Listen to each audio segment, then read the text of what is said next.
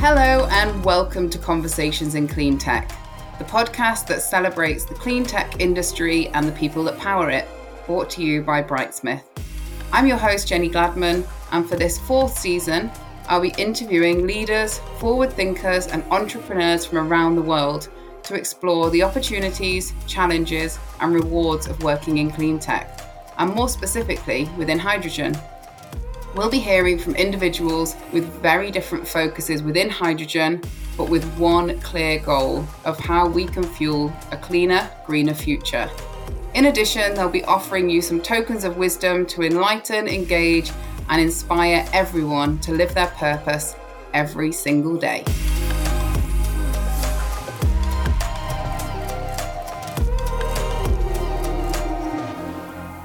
So today's guest is the co-founder and CEO of H2GO Power, an award-winning spin-out of the University of Cambridge who are developing pioneering energy storage technologies.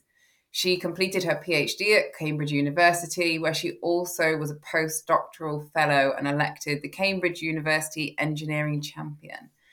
Since 2018, Enass has played a number of roles for the World Economic Forum, including her current undertaking as one of the class of 22's young global leaders. So actually, this episode has been a couple of years in the making. We've tried tried and failed on both of our parts.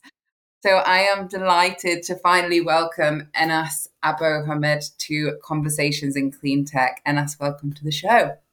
Thank you so much for having me. It's a real, real pleasure to finally make it happen and, uh, and join you on this podcast. And looking forward to it. Me too. Um, so before we go into the questions, do you want to give our listeners a bit of a background? Who are you inside and outside of work? Yeah, I mean, um, not much outside of uh, outside of work, but uh, let me let me uh, talk talk a little bit about what I do uh, at work. So um, I run a company called H2GO Power. It's a tech business that uh, Luca, my co-founder, and a few other co-founders have started eight and a half years ago. Believe it or not, started a hydrogen business eight and a half years ago when we were all at uh, Cambridge University.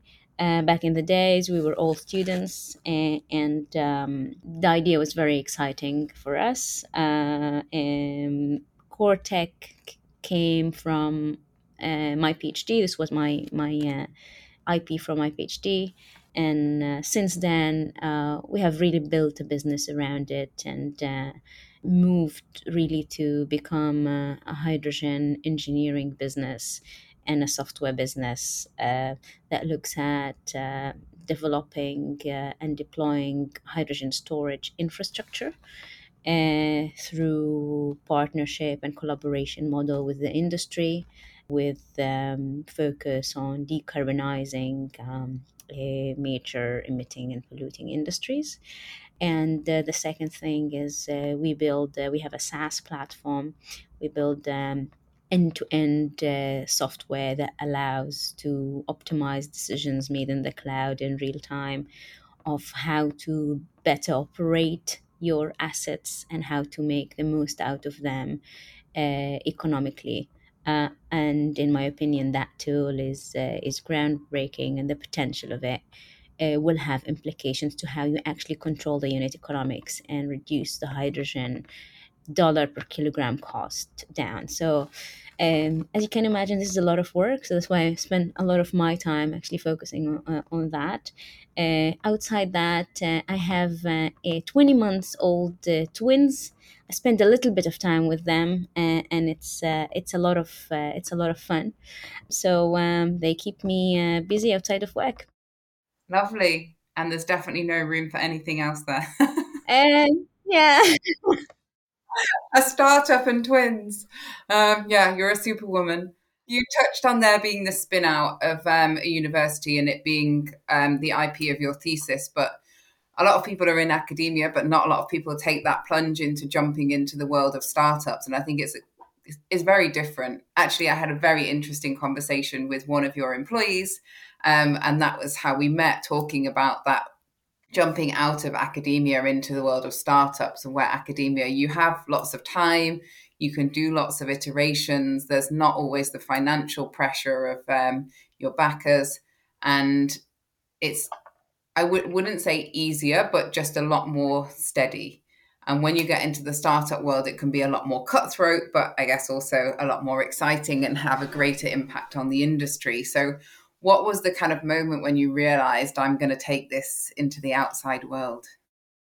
Um, it started as a um, 7 8 p.m. program that I did at Cambridge, which was called iTeams, where you come together with the, with a team and um, investigate what's the commercial potential of an idea that you have. So they bring the inventor and they make the inventor a supervisor or something like that. They explain the science or what the invention is, and the team go and do market research, speak to companies, and you know, really like you know assess if there is a there is a fit to do something with it commercially uh, or not this is how it all started. I was really looking for something to to do in the evening, um, which was fun, uh, where I could you know meet people and uh, get out of the lab, and it ended up being you know something that brought me back to the lab actually. Um, it, it really started without any planning or thinking uh, have an idea, I want to start a company, it was really like just to entertaining, like what could you do with this? Uh, would this be uh, be useful? And um, just to, just to note, my PhD actually was on hydrogen storage, uh, and I think um, maybe I was the only person in the department uh, looking at hydrogen storage at the time. But I had a very open-minded uh, PhD supervisor who said you could do whatever you want, and I thought that was very interesting, and and and the solution uh, could be phenomenal in terms of like transforming industries. Obviously, when I, when I said these exact words eight and a half years ago or a bit before that, uh, you know, people looked at me in, in a, a very uh, not so uh, admirable way that, you know, what are you talking about? Um, but um, it's uh, looking about, back at it eight and a half years later, it definitely was a, um, a groundbreaking idea. And, and, and that was definitely a, a seed for a very very interesting and, and fulfilling path. Amazing. And can you give us a bit of an insight into how H2GO is different from from other companies in the space uh, we're a technology business and uh, um, a core value that we kept over the years from day one is technical excellence um, don't oversell. Uh, don't talk too much about what you do if you're not sure that it works and it can deliver. Uh, I think uh, mastering the technology uh, and continuously improving it and benchmarking it properly in the market and then positioning it in industrial applications and forming partnerships um, to deliver projects at scale based on a very strong technology and all of that is mostly uh, because of the team and the quality of the people that we hire. Uh, that's something that will first bring us all together. We're all tech savvy uh, we measure everything we do. Uh, uh, we, we, we overdo it sometimes with measuring things and, and, and, and collecting data and analyzing it. But uh, it works so well if you want to uh, say uh, here's how we're different from from others in the market. It's the strength of the tech and uh, how we convert that into a commercial product based on uh, robust performance differentiators lovely and you talked very briefly there about the team but i wanted to go a bit deeper into your co-founder so yourself and Luca are a solid team. But how did that come about um, in terms of uniting as co-founders? So that uh, that program I told you about, iTeams, uh, that's where I met uh, Luca. Luca and I did our PhDs in the same uh, chemistry department. He was looking at uh, materials for fuel cells, so he understood the problem of hydrogen storage really well because he was working on fuel cells. And uh, uh, this is what he told me when he uh, saw the advertisement uh, for uh, hydrogen storage solutions. He was like, "Oh, that's a real problem. I'm gonna I want to go have a look. And when I presented the technology in the first in the first meeting, um, he connected to the solution. We worked really well together. Uh, Luca is the smartest pe- person uh, I've ever met, uh, and uh, um, we've been together on this journey. Uh, and he's a very credible technical uh, co-founder. He's been in charge of actually developing the technology and making sure that everything is is working as well as as we wanted to, so we can um, you know really promise the performance that that you know we we promise it to to the industry. Uh, a lot of the technological breakthroughs and the IP in the company um, came because of him, uh, and uh, we always worked very well together. So and, and we survived really difficult uh, difficult times. Uh, because we started really early. So, uh, a big part of the journey at the beginning was surviving it and uh, believing in the product and believing in uh, uh, how exciting the technology and how different it was uh, was really like you know uh, what connected us to uh, to continue working on it when the majority of the world actually didn't understand it and didn't want to understand it. And i think that's it is is some people go it alone founding a startup but having someone to lean on is is pretty important um, I've not been doing it as long as you, but I know that the sometimes that moment when the going gets tough, you just need the other person there, and for them to be having a better day. Yeah, and that was that was the beginning, and uh, uh, later down the line, um, everyone else we hired, uh, who actually like you know took the product to the to the next level, uh, was uh, very very aligned, uh, very similar in terms of their passion to doing something that is technically excellent but very useful as well. Uh, and uh, we managed to hire people who were very similar in their thinking uh, in terms of uh, how well they wanted to do something. They don't want to overpromise or oversell, uh, but they want to build uh, and and optimize.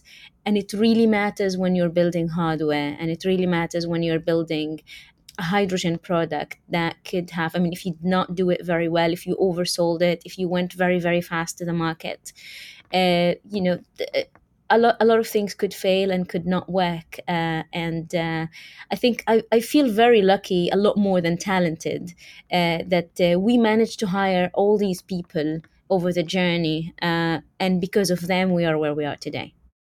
Nice. And you stayed humble. Um, now, this is the hydrogen series of our podcast. So, actually, when we were going to do this before, it was a different series. So, you are really perfectly aligned to this series. So, it was fate that took us a while to get here. But since we're talking about hydrogen, I wanted to take a step back, and you kind of touched on it. But I, um, I did my preparation ahead of our call um, and looked at what your PhD was and, and what that in turn meant. Now I have to read this because my memory isn't as good as yours. But you oh, I forgot about what it was. the nanocatalytic system. Um, now, what I would love for you to do is to talk to our listeners who also don't speak chemistry, like I don't, um, and explain a bit about what that PhD actually was, and then in turn how that became the company. Yeah. Uh, actually, that's a, that's a, very good question. I hope I, I, I, I can manage to answer it uh, uh, as as well as you asked it. So um, my PhD had like a few a few chapters. So one of the things, if I remember correctly, that I was doing was uh, building metastable nanoparticles, making them uh, through like simplifying the the fabrication methodology.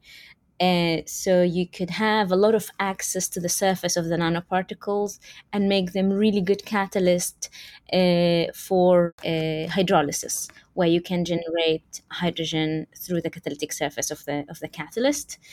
And uh, one of the things that I really enjoyed doing uh, during that time is actually characterizing these nanoparticles and, and seeing what shapes uh, they came out in. So that that part of my PhD was uh, was successful, exceeded my expectations in terms of how reactive the catalysts were, and then I started to look at ways to actually uh, make them more stable, uh, and that was through um, putting them uh, on surfaces that allowed them to remain active and uh, accessible. Uh, and I think the the sweet uh, IP that kickstarted the company was the concept where I was putting these nanoparticles on a thermoresponsive polymer uh, that allowed uh, switching on and off from generation, storage, release mode uh, on demand by controlling the temperature of, of the environment. Uh, watching it looked really fun because you could actually see it, uh, and it was an obvious phenomenon that you could see it in in uh, in your eyes when you when you activate the experiment.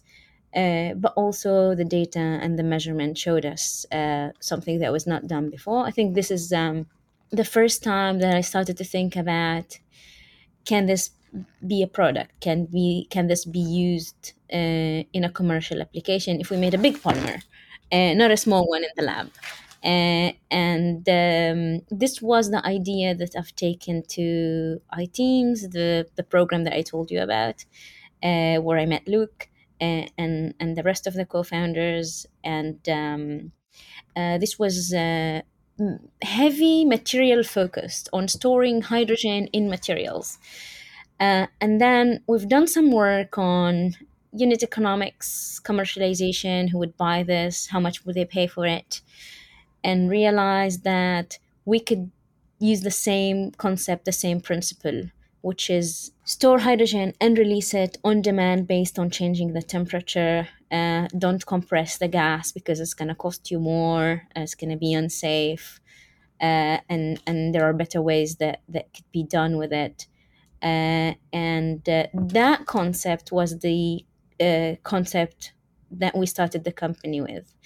Uh, what we've done over the years is we really shifted to using materials that are commercially available. We buy them today in tons, uh, in a scale of tons that can be manufactured tons at tons per day. Uh, and um, very well established science, very well established supply chain, lots of risks taking out through the all of the studies and research and uh, and manufacturing and industries that scale the process. So we don't do anything with materials ourselves anymore.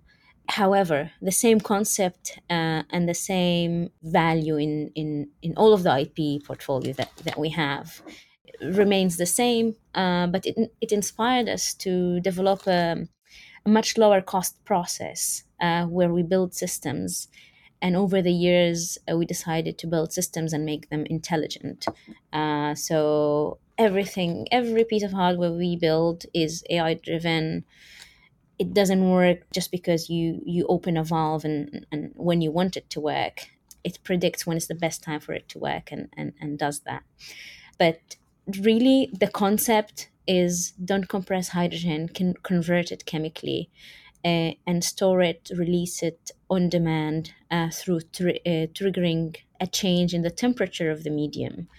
Uh, that is a process that we fully automated uh, over the years at scale uh, and without the need to work at high pressures and compressing gas. What we can achieve in terms of benefits a process that is around 50% lower in cost, uh, uh, increased efficiency, twice the amount of hydrogen that you could store per unit volume. Uh, and uh, uh, all of these benefits, when they stack, make a lot of practical sense in the industry when you're talking about massive hydrogen projects and massive hydrogen generation systems that actually need to be stored where it's where it's um, generated. It's a lot. a lot of changes, a lot of different. No, it's it's brilliant. It's that was a long answer. it was, but it's also good to see that it's one of those things people think that you have an idea and you start a business and all of a sudden it's done and it's really not and i think that's it is that it, it is a journey um, and it kind of leads into one of the questions I always ask founders of businesses around the challenges that you've you've come across along the way. Some expected because of general challenges in the industry and economy, but some unexpected. And and what those have been and how you've overcome them? Uh, really good question. So um, maybe the the first challenge was uh, if you don't want to talk about uh, idea, product market fit, market readiness. Um, just uh, I started H2GO Power during my PhD. I was trained as a scientist. Um, I worked in a group uh, and in a department where things needed to be presented at a, a specific quality uh, um, in a very in a very good way, where you present all the details. Uh, you know how how scientists uh, present work. Uh, all the evidence, all the data. Um, you need to show that you you thought about um, everything. Uh, otherwise, you're not a good scientist. And I came from that mindset, uh, wanting to start a business. So the first few pitches went terribly wrong because I was using the training that uh, that I had, which is like you know, talk about what doesn't work and present it as accurately with all the details, not really thinking about the potential.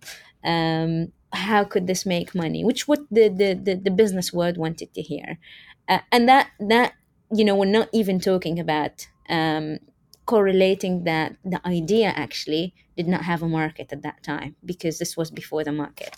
So just the challenge to be taken seriously as a as a scientist um, presenting a business idea, speaking the wrong language, uh, was very difficult. Uh, and I knew uh, early on that if I wanted to do this, I have to unlearn some of the presentation skills um, that uh, are extremely needed for a for a scientist presenting science results, and learn new communication skills that uh, an entrepreneur pitching to a business audience need to need to know how to uh, to master.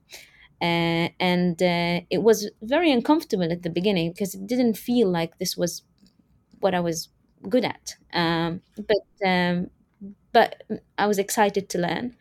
But this was really the first challenge. The second challenge was that actually I was working on a, on a, on an idea uh, that did not have a market uh, at that time, or what's maybe even was people uh, associated hydrogen with the failure of the past because this was you know, we're talking about 2013 2014 uh, nobody wanted to invest in hydrogen at, at, at, that time and i remember like all the the, the comments that i that i uh, used to receive from investors saying we you you don't seem uh, you know like a stupid person but the idea is stupid or, or things like that that were really mean.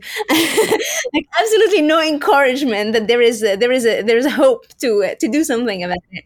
So the, the, these are it, i really laugh at it now but it was really hard at the time. And and talking about what was challenging at the beginning that was very challenging. Like you know getting feedback like that and thinking you know i want to continue i think i, I believe in it also like we started the the business in 2014 is when we officially registered it.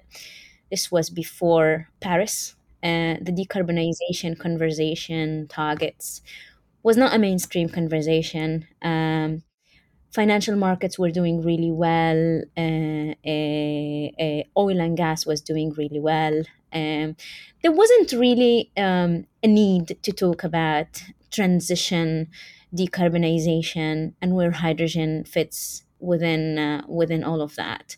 Uh, and why was a, a, molecule like hydrogen uh, that if you generated it in a in a clean way why does this mean a very elegant solution uh, uh, for decarbonization? Uh, you solve a a, a, a, decarbonization problem, but you also provide a solution for a reliable and, and, and clean power supply. Uh, and um, it, it, was just really really challenging to um, to convince anybody to back us at that at that point because the market was not there and, and, and decarbonization didn't mean much to to most investors. Um, having said that i know that this is a very i went i went very very deep into the challenge vertical but uh, having said that it, things have changed so much today that if you'd ask me for uh, for uh, advice for somebody who's like an aspiring entrepreneur, I'd say because that challenge it, it's not it's not really a challenge anymore today. People understand uh, the need to decarbonize. There is so much space uh, for more entrepreneurs with great ideas, great, incredible technologies to actually uh, really transform part of the industry. And, and it's actually, although that, that was the challenge that uh, we've started with, um, things have changed a lot. Uh, and, uh, and today you have a lot of impact funds, uh, climate funds, uh, uh, the type of funds that did not exist eight and a half years ago, which means a lot more opportunities for backing for entrepreneurs with um, with ideas in the same sphere, and that's very encouraging and very positive. Mm-hmm. Um, and speaking of that kind of journey through the acceptance of hydrogen becoming an obvious solution, not to tackle the whole of climate change on its own, but being a part of the solution um, and just being more readily accepted. Where do you think we are on that journey at the moment? I think that change is happening, at least the awareness is there today. Uh, and a lot of like uh, activism work actually. Not not not necessarily just the, the the action and the technologies and the scaling work. Uh, but a lot of the activism brought to our attention uh, that something has got to change. Um, people are a lot more accepting to data and information that tell us uh, what's going to happen if we don't change, uh, and that uh, that makes a big difference in terms of acceptance and the change that happens after acceptance in my opinion, it's very positive and it's encouraging. Um, is it fast enough? Um, a lot more can be done uh, faster. Uh, but is it encouraging? Do we see the signs of change that we need to see? Yes. I mean, you're seeing a lot of uh, industries that would not be open uh, uh, to diversify into uh, decarbonizing um, their assets, uh, the way they generate energy, the way they consume energy. Um, you'd see them like you know leading leading the change today. Uh, some of them are, are, are a lot more impressive than others, but there are a lot of positive signs and signals in the market that uh, say change is happening. And I really hope that this is just the start uh, and we will see a faster pace from a year to a year. And also, I think that uh, uh the pandemic was a, a transformative uh, point, a data point on the curve, where people have really felt what does it mean to be locked into an unpredicted event. Um, like having a having a pandemic surrounding us. Uh, and climate change is and this is just a sample of, of what climate change is going to bring on us in terms of more unpredicted events. And that did drive a lot of change. Uh, and uh, uh, although that was a that was a very negative point in time for many of us uh, but it did bring positive change and diversion from how things were before that and talking of um, the challenges in the sector, what do you think are the things that are currently slowing the hydrogen space down? Where are the stumbling blocks? I do think that the fact that you are building a, a new industry uh, with many stakeholders who are going to do things very differently. So regulations are not unified. Uh, uh, taxation, subsidies, uh, incentivizing um, frameworks are very different from a country to another. Uh, and uh, you see a lot of effort sometimes being repeated in many different places, in many different countries, which is counterproductive and that does slow the progress the progression of the industry uh, and also you do see a lot of bureaucracy uh, that hold progress back uh, i see a lot of uh, uh, impressive progress that comes from small businesses and technology businesses uh, really trying to move the needle. And I see a lot of announcements and, and, and talk on massive projects that you know after two years you see like there's there's not much progress there's not much much difference. Um, so there is a there is a dynamic environment for sure. Uh, can we move faster? Uh, of course and we should. But we do have the momentum that we never had before and that is something that one needs to to acknowledge. Uh, and uh, hopefully it's just a start uh, of where the industry could go and we'll see a lot more progress from you know every year and um, um, frameworks like uh, and incentives like uh, the IRA in the US are instrumental to moving the needle on this industry. And I really hope that in Europe, in the UK, and everywhere else in the world, we just learn how to do uh, things like that. And uh, hopefully, that is going to accelerate the progression uh, on all fronts in the industry, from generation to consumption. And thinking closer to home on the challenges we've talked before um, within your business of growing it and and what challenges come with that. So I guess it's always an exciting time for a startup when you can bring more people into the business. And I guess as you so kindly said about your team at the start, they're the people that are now instrumental in driving that change. Um, but what are the challenges that you find around around talent and bringing people into the business? Such a good question because uh, people inside businesses are the ones who make make the difference. And once you've built something that works really well, you want to make sure that there's a continuation to that. Uh, and that will happen through like hiring uh, the same caliber or, or similar quality of people. That always is challenging uh, because you have already a, a culture that you're hiring uh, others to fit into. And uh, sometimes uh, you find people out there who fit uh, who tick all the boxes but don't feel fit within the culture. Um, and uh, that's that's for example one, one thing that uh, you need to uh, to think about the progression of the culture as well and how it can be more inclusive to a lot more people who could be actually different from from what you've built and make sure that it's going to work equally well that's challenge number one or current challenge. Um, second, um, I've had a, I've had a difficulty in hiring females into into the business early on uh, because we were hiring for very technical roles, and the the pool uh, of talent was not that that uh, large. Uh, so we'd put a, a um, an ad for a, an automation engineer, and we'd get zero applicants from females. So it's just very difficult to invent candidates for a job that you have, and at the same time, you're a startup that have to move fast.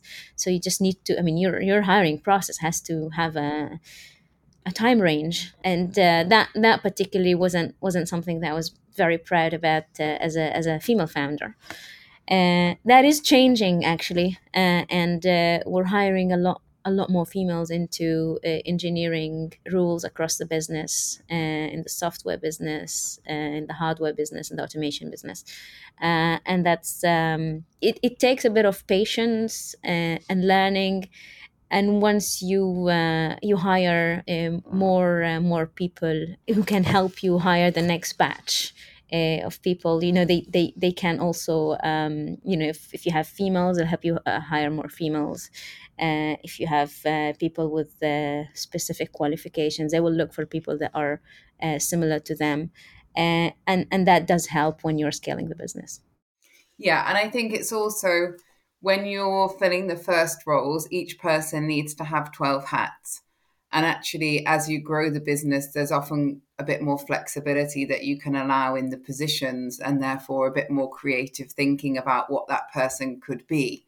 And sometimes in those first 10 or 15 hires, it's so difficult to be flexible because you know that they need to be this, this, this, and this, and you can't really do without it. Whereas I think, you know, once you're in the position you're in now and you're going from 25 people to 50 people, actually, there is more flexibility and you find those hidden gems that might have been in an industry that you wouldn't have been able to consider a year ago, two years ago.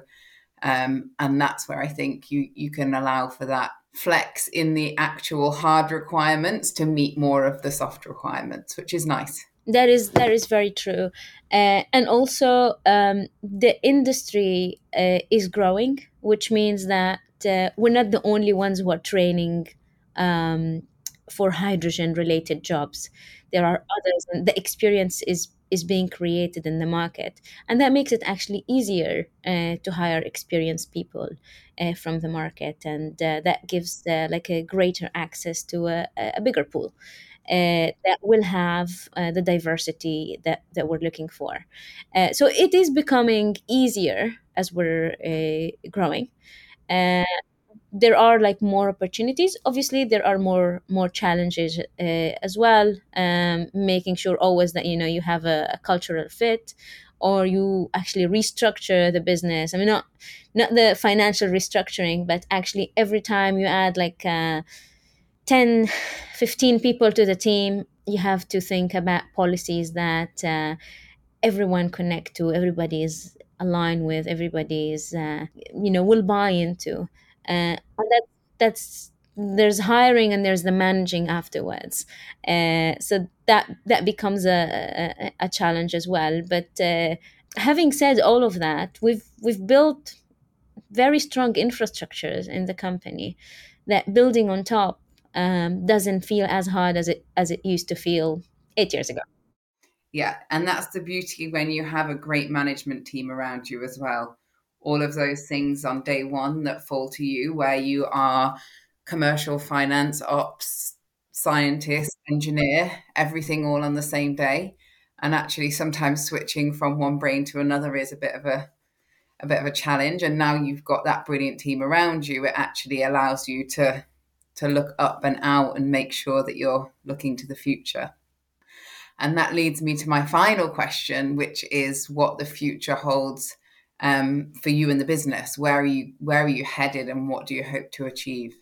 Thank you so much for asking this question. I think we dwell too much on the challenges that it feels like it's that's it.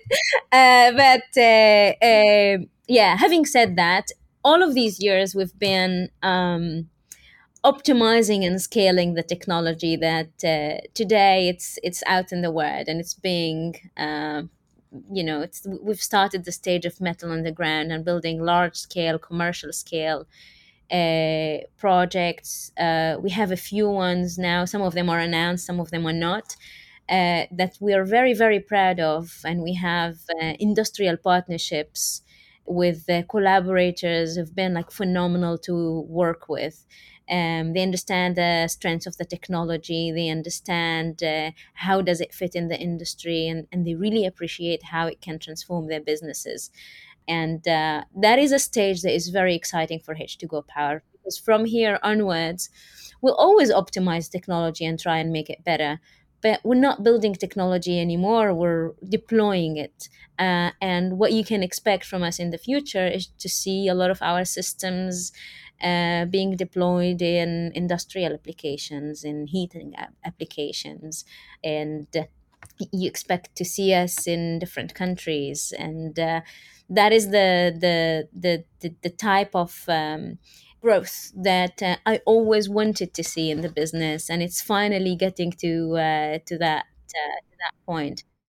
Well, that is all extremely exciting, and it must be a really rewarding point of the journey when you can actually physically see it with your eyes outside of a lab. So, well done. Um, and yeah, we look forward to seeing you appear in more locations, more industries, and, and across the globe.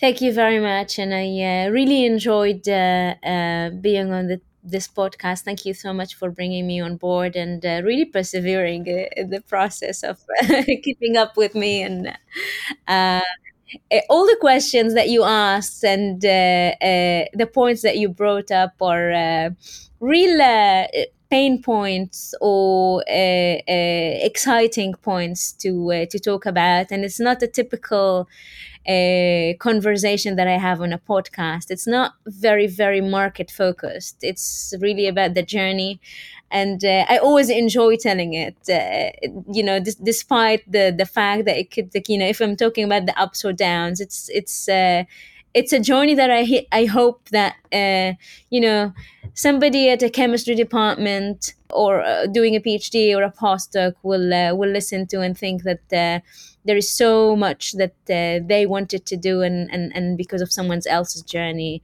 um, they would they would uh, have a go at starting a business and and, and solving a real climate uh, issue that could uh, scale and grow into uh, a real solution and opportunities for them and for others. Well, I certainly think your your story is extremely inspirational, so I've no doubt of that. And hopefully, some of those people in some of those chemistry departments might be knocking on your door for uh, an opportunity with H2GO Power because that growth is set to continue. So, thank you for joining us. Thank you for telling your story. Uh, and thank you for all of the work that you're doing to, to help with the decarbonisation strategies. Thank you so much for having me. Thanks a lot. Thank you for listening to Conversations in Cleantech, brought to you by Brightsmith. If you've enjoyed this episode, please be sure to subscribe, like, and leave a review. Every time you do, it helps others to find the show. For more information on how Brightsmith can help you to build a sustainable future through identifying, attracting, and retaining diverse talent, please head over to brightsmithgroup.com. Join us next time for more conversations in clean tech.